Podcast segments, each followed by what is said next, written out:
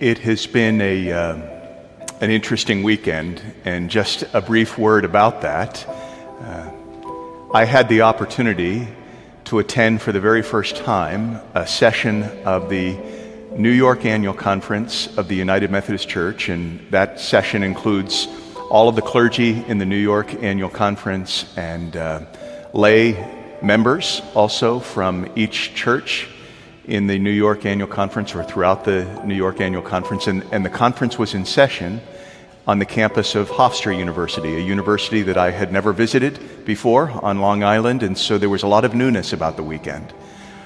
But um, that conference accomplishes a number of important things. But the best part about it for me is that uh, for all of the things that United Methodist clergy do wrong, and that's a long list, but for all of the things that United Methodist clergy do wrong, they tend to sing well when they're together. They really do. And so I loved being there just to hear this group of clergy and laity singing the hymns of our faith. It was rejuvenating for my spirit, even in the midst of some of the harder conversations that we had to have. But part of why I wanted to mention that is that uh, my heart is filled with gratitude because you need to know that there's a team of people from this congregation who served this church faithfully, who devoted their personal time to being present at that conference. And I simply want you to know about that. I'm speaking of um, uh, Becca Grazina uh, Macias, who's in the choir, and uh, Sue Bynum, who's also in the choir. Ben Jordan is one of our lay members, and Reverend uh, Mickey Correa was there, and yours truly. But we were all sitting at the same table, and you need to know about these good souls that on your behalf, they were present at that annual conference, participating faithfully, taking it very seriously. But also, I think it's fair to say we were able to enjoy some laughs along the way as well, because that's just a good thing to do. So I'm grateful for that team and grateful for my first experience and grateful to be appointed officially now to Christ Church, uh, New York City. So, yeah.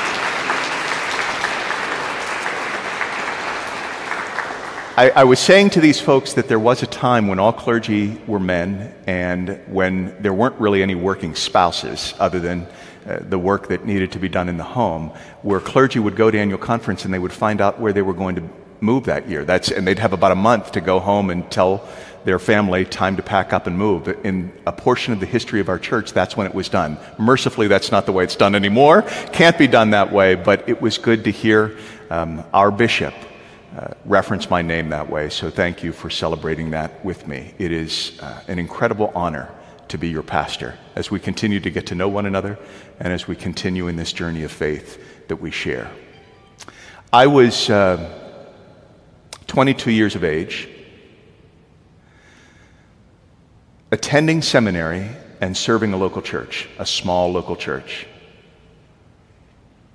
And at that point in time, one of my most significant spiritual struggles was the question of how to pray with the sick and the hospitalized. And I had the idea back then that it might be a dangerous thing to incorporate too much healing language in the prayers that I would pray, because after all, what if the people with whom I was praying didn't experience obvious healing? I was afraid as a 22 year old that perhaps they would come to the conclusion that their faith wasn't strong enough. Or even worse, that perhaps God wasn't listening to the prayer in the first place. And so back then, the prayers that I would pray would be prayers that I would describe as tentative prayers, anemic prayers. They weren't blasphemous. I would pray for peace, I would pray for comfort, but noticeably absent from the prayers that I would pray back then was any direct reference to God's ability to heal the people with whom I was praying. It felt safer to avoid the issue of healing altogether. Around that same time, in a seminary class on pastoral care, I raised this very issue of praying with the sick. And my professor at the time, uh, an Episcopalian by the name of Dr. John Westerhoff, spoke words that I immediately scribbled down in my notebook. And what he said to me that day was this Whatever you do, Eric, actually, he put it this way for God's sake, Eric, pray with vision, whatever you do. pray with vision, as though you truly believe that the one to whom you were praying has the wherewithal to heal people. You don't have to focus on a particular result, he quickly added. You don't have to focus on a particular result, especially since healing takes many forms and since even death itself can be a form of healing. A concept, by the way, that I had never taken seriously until that moment. The concept of even death becoming an experience of healing. And so he said, You don't have to focus on a particular result, but whatever you do, pray with the kind of vocabulary that names very specifically God's ability to heal people. Because he said, people in hospital beds fighting for their lives have precious little use for your platitudes and your spiritual slogans. What they need is a prayerful reminder of the biblical truth that Jesus Christ holds lordship even over their infirmity. Pray with vision, as though you truly believe that the one to whom you are praying has the wherewithal to heal. It was a deal changer for me, quite frankly. Since that time, the way in which I pray with the sick and the hospitalized has changed dramatically. These days, when I have the opportunity to do that, I pray as boldly and specifically as I can that in the name of Jesus, God will bring healing grace somehow into the body and the spirit and the mind of the one with whom I'm praying.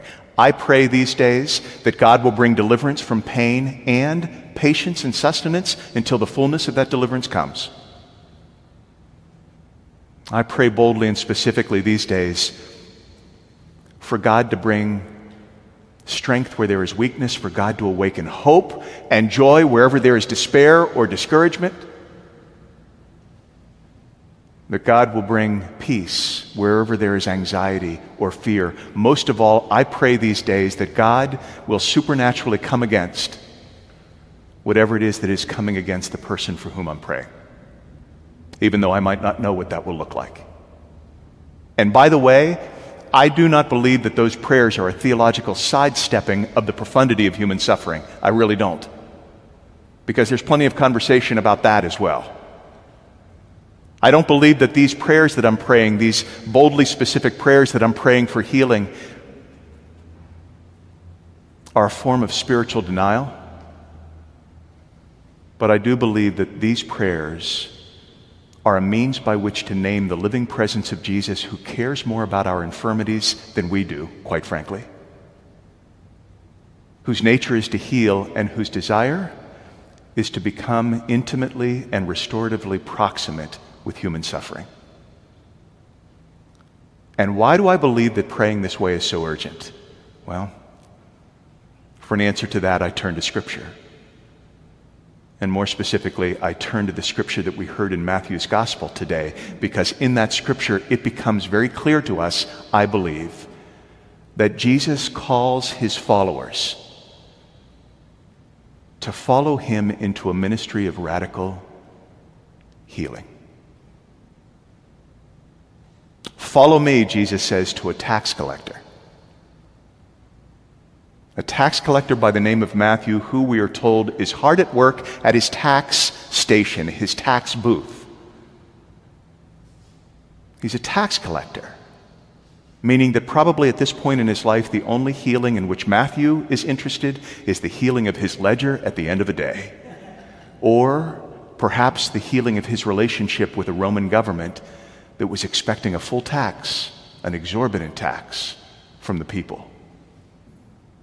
Yet, Matthew seems to find something strangely compelling about Jesus' invitation to follow him. We're not told about his inner monologue. We're not told about his motivations. All that we're told in Scripture is that Matthew got up from his tax station and began to follow Jesus, as though perhaps Matthew sensed that Jesus was calling him into something that was worth the disruption of his life. And what follows after that moment of Matthew's calling are these three How would I describe them? Healing events. Three healing events that must have had this tax collector's head, metaphorically at least, spinning. First, Jesus speaks healing words to a group of religious leaders whose thinking is sick with the cancer of religious judgmentalism and discrimination. In fact, this group of religious leaders are muttering to one another about Jesus' tendency to break bread with sinners, tax collectors, people like Matthew.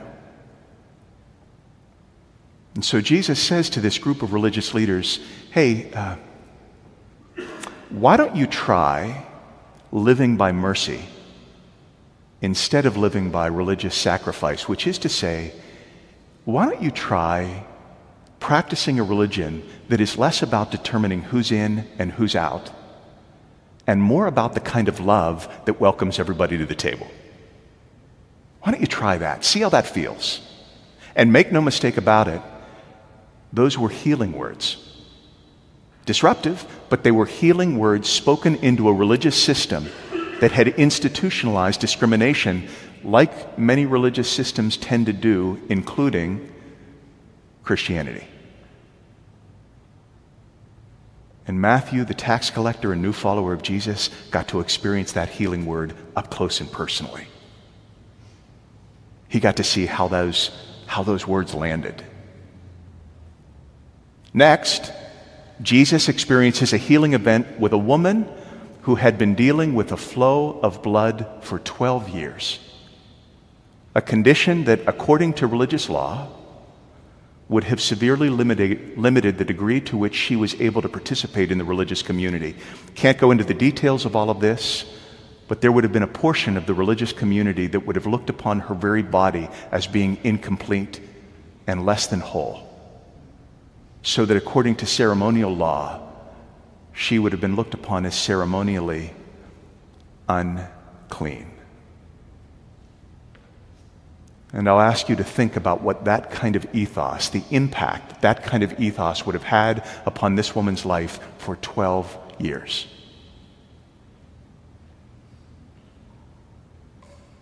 And if you want evidence of that impact, make note of the fact that this woman doesn't believe that she even has the agency to engage with Jesus face to face.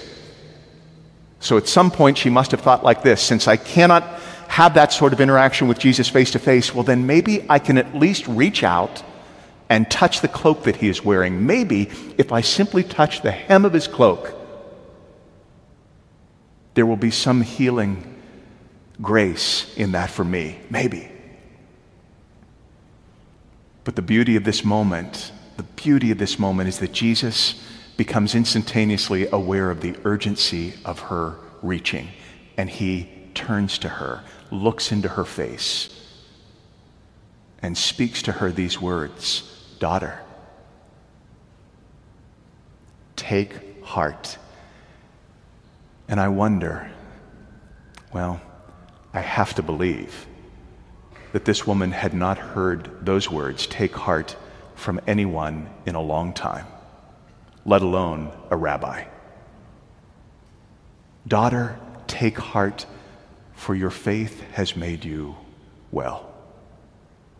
And immediately, we are told, this woman was made well. And Matthew, the tax collector and new follower of Jesus, got to experience that healing moment up close and personally. And then finally, in what has become a healing pilgrimage by now, Jesus goes by invitation to the home of a religious leader whose daughter was sick to the point of death. In fact, when Jesus arrives at the house, the neighbors are all out in front announcing the girl's death already and beginning the rituals, beginning the rituals of a funeral. But Jesus interrupts the proceedings. Hey, stop it. Quit it with the funeral. This girl is not dead, she's merely sleeping. And the scripture tells us that the people laughed at Jesus. I'm sure that's a minimalist account. Think about the response of the people. Uh, yeah, okay, how about slowing your roll, Dr. Jesus? We've seen, we have seen dead people before. We really have. We know what they look like. That girl looks dead to us. Why don't you go check it out?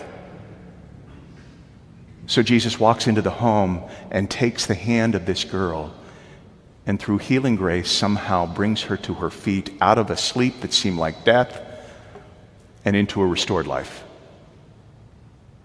And Matthew, the tax collector and new follower of Jesus, got to experience this healing moment up close and personally. And by this point in time, Matthew, who was no dummy, must surely have come to the conclusion that this ministry into which Jesus had called him, follow me. He must surely have come to understand that this ministry into which Jesus had called him was a ministry of radical healing and restoration and transformation. A ministry in which broken bodies are cared for, not shamed. A ministry in which weary souls are revived, a ministry in which distorted thoughts are rerouted, and a ministry in which things like injustice and discrimination are seen, recognized, named, rectified. I believe that Jesus calls Matthew and the disciples into that kind of ministry and 2,000 years later. I believe that Jesus is still calling the church into that kind of ministry, a ministry of radical healing, restoration, and transformation. But I'll ask you to understand, even as I say that, what history has frequently taught us, and it is this not all healing will result in curing. And you already know that to be true from your own prayers and your own life experience. Not all healing in Jesus will result in curing. In fact, I've come to say it this way some of the most healed people that I know, some of the most healed people that I know are people who have died of cancer. Were they cured? Sadly, no. I officiated at many of their funerals. But were they healed? Were they healed in the sense of being able to approach death with an unexpected spirit of peace and a soul that had been liberated from the governance of resentment? Were they healed in the sense of experiencing this mysterious contentment over having said everything that needed to be said to people and over having prayed everything that needed to be prayed? Were they healed that way? I say, through the lens of faith, absolutely. And you tell me, which is the more impressive miracle? because they're both miracles, but which is the more impressive? The curing of the cancer or the continued living with the cancer but without a hardened heart? See, healing in Jesus does not always result in curing, but it always results in transformation. Transformation of broken bodies, certainly, but also transformation of desperate souls and transformation of attitudes and systems and practices that cause harm.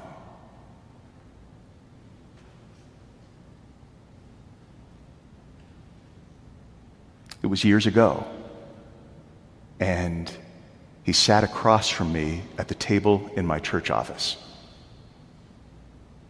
opening his soul to me with a vulnerability that made me feel as though I were being invited to stand upon the sacred ground of his soul's journey. It was one of those moments. And I remember that he wiped away tears as he talked with me about his parents, whom he dearly loved. But two years earlier, his parents had made clear to him with painful words that his partner would not be welcome at their home for Thanksgiving.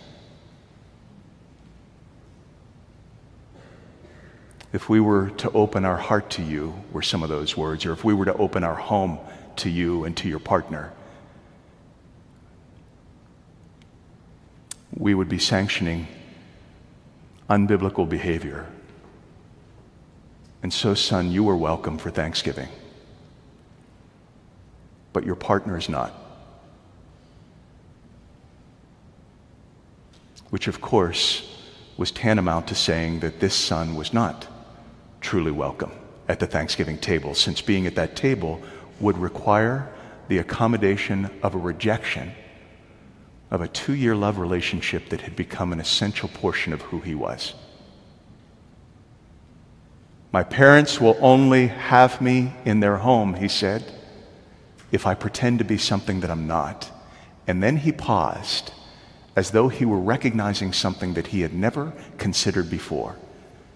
And I asked him, What are you thinking about? And he said, Well, I'm just thinking that's the same way I feel. And this was stunning to me. But he said, That's the same way I feel whenever the United Methodist Church gathers for its big conferences to debate homosexuality. I never thought about it this way, he said, but it feels exactly like this. It feels like all of my siblings are gathering in an auditorium somewhere, debating over whether or not my partner and I will be welcome at the Thanksgiving table instead of simply loving us for the totality of who we are. And so we talked about that for a while, and I remember at one point in the conversation feeling like it was okay to risk a question, and I said, Will you, will you tell me just because I'm genuinely curious, I don't mean this as a manipulative question, but can you tell me why do you stay in this denomination? Why do you stay in this United Methodist Church that seems to have caused you so much harm? And his response continues to resonate in the chambers of my memory. I'm still in this church, he said, because my, my broken soul experienced healing in a United Methodist congregation that affirms my identity as a gay man, that honors the love that I have with my partner and sees that love as something holy, and that refuses to treat the Bible as something to weaponize against the people it has decided to exclude. I'm still a United Methodist Christ follower, he said, because I experienced healing in a United Methodist congregation like that.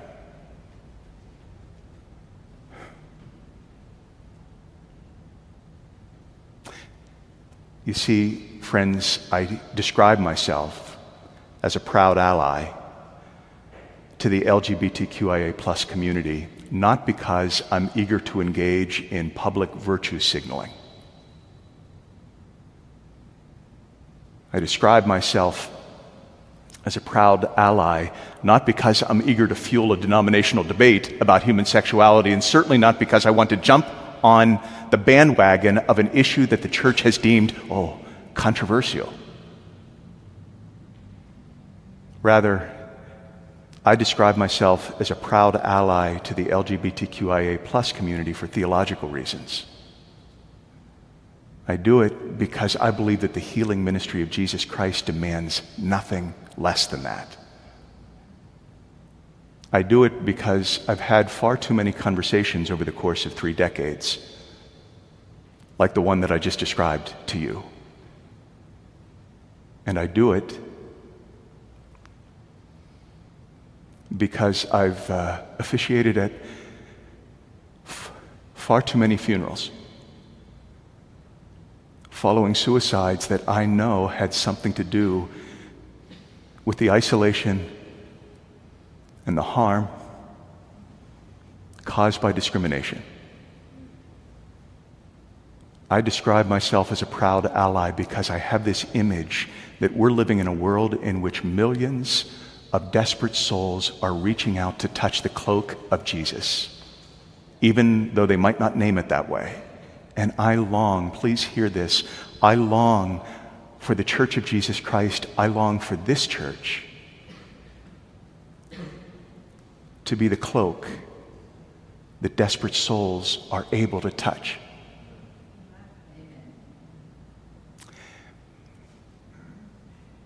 Do you at do you find yourself, I wonder, in any way in need of healing today? You know, physically or emotionally or spiritually? I'll be honest with you, I do. But if that describes you at all, if you find yourself in need of some kind of healing, I would invite you to join me, spiritually speaking, in reaching out to touch the cloak of the one we worship, in the confidence that when we do that, he will sense the urgency of our reaching and turn toward us, look into our faces, touch our hands, and whisper into our souls something like this Child, Child, take heart. Because today I will offer to you not simply the hem of my garment, but the fullness of my heart. Because I love you, child. I love you. Now, come. Come with me out of the things of death and into the abundant life that I long for you to experience. And there was this tax collector by the name of Matthew that got to see that kind of healing up close and personally. The good news is, and I really do believe this, so do we.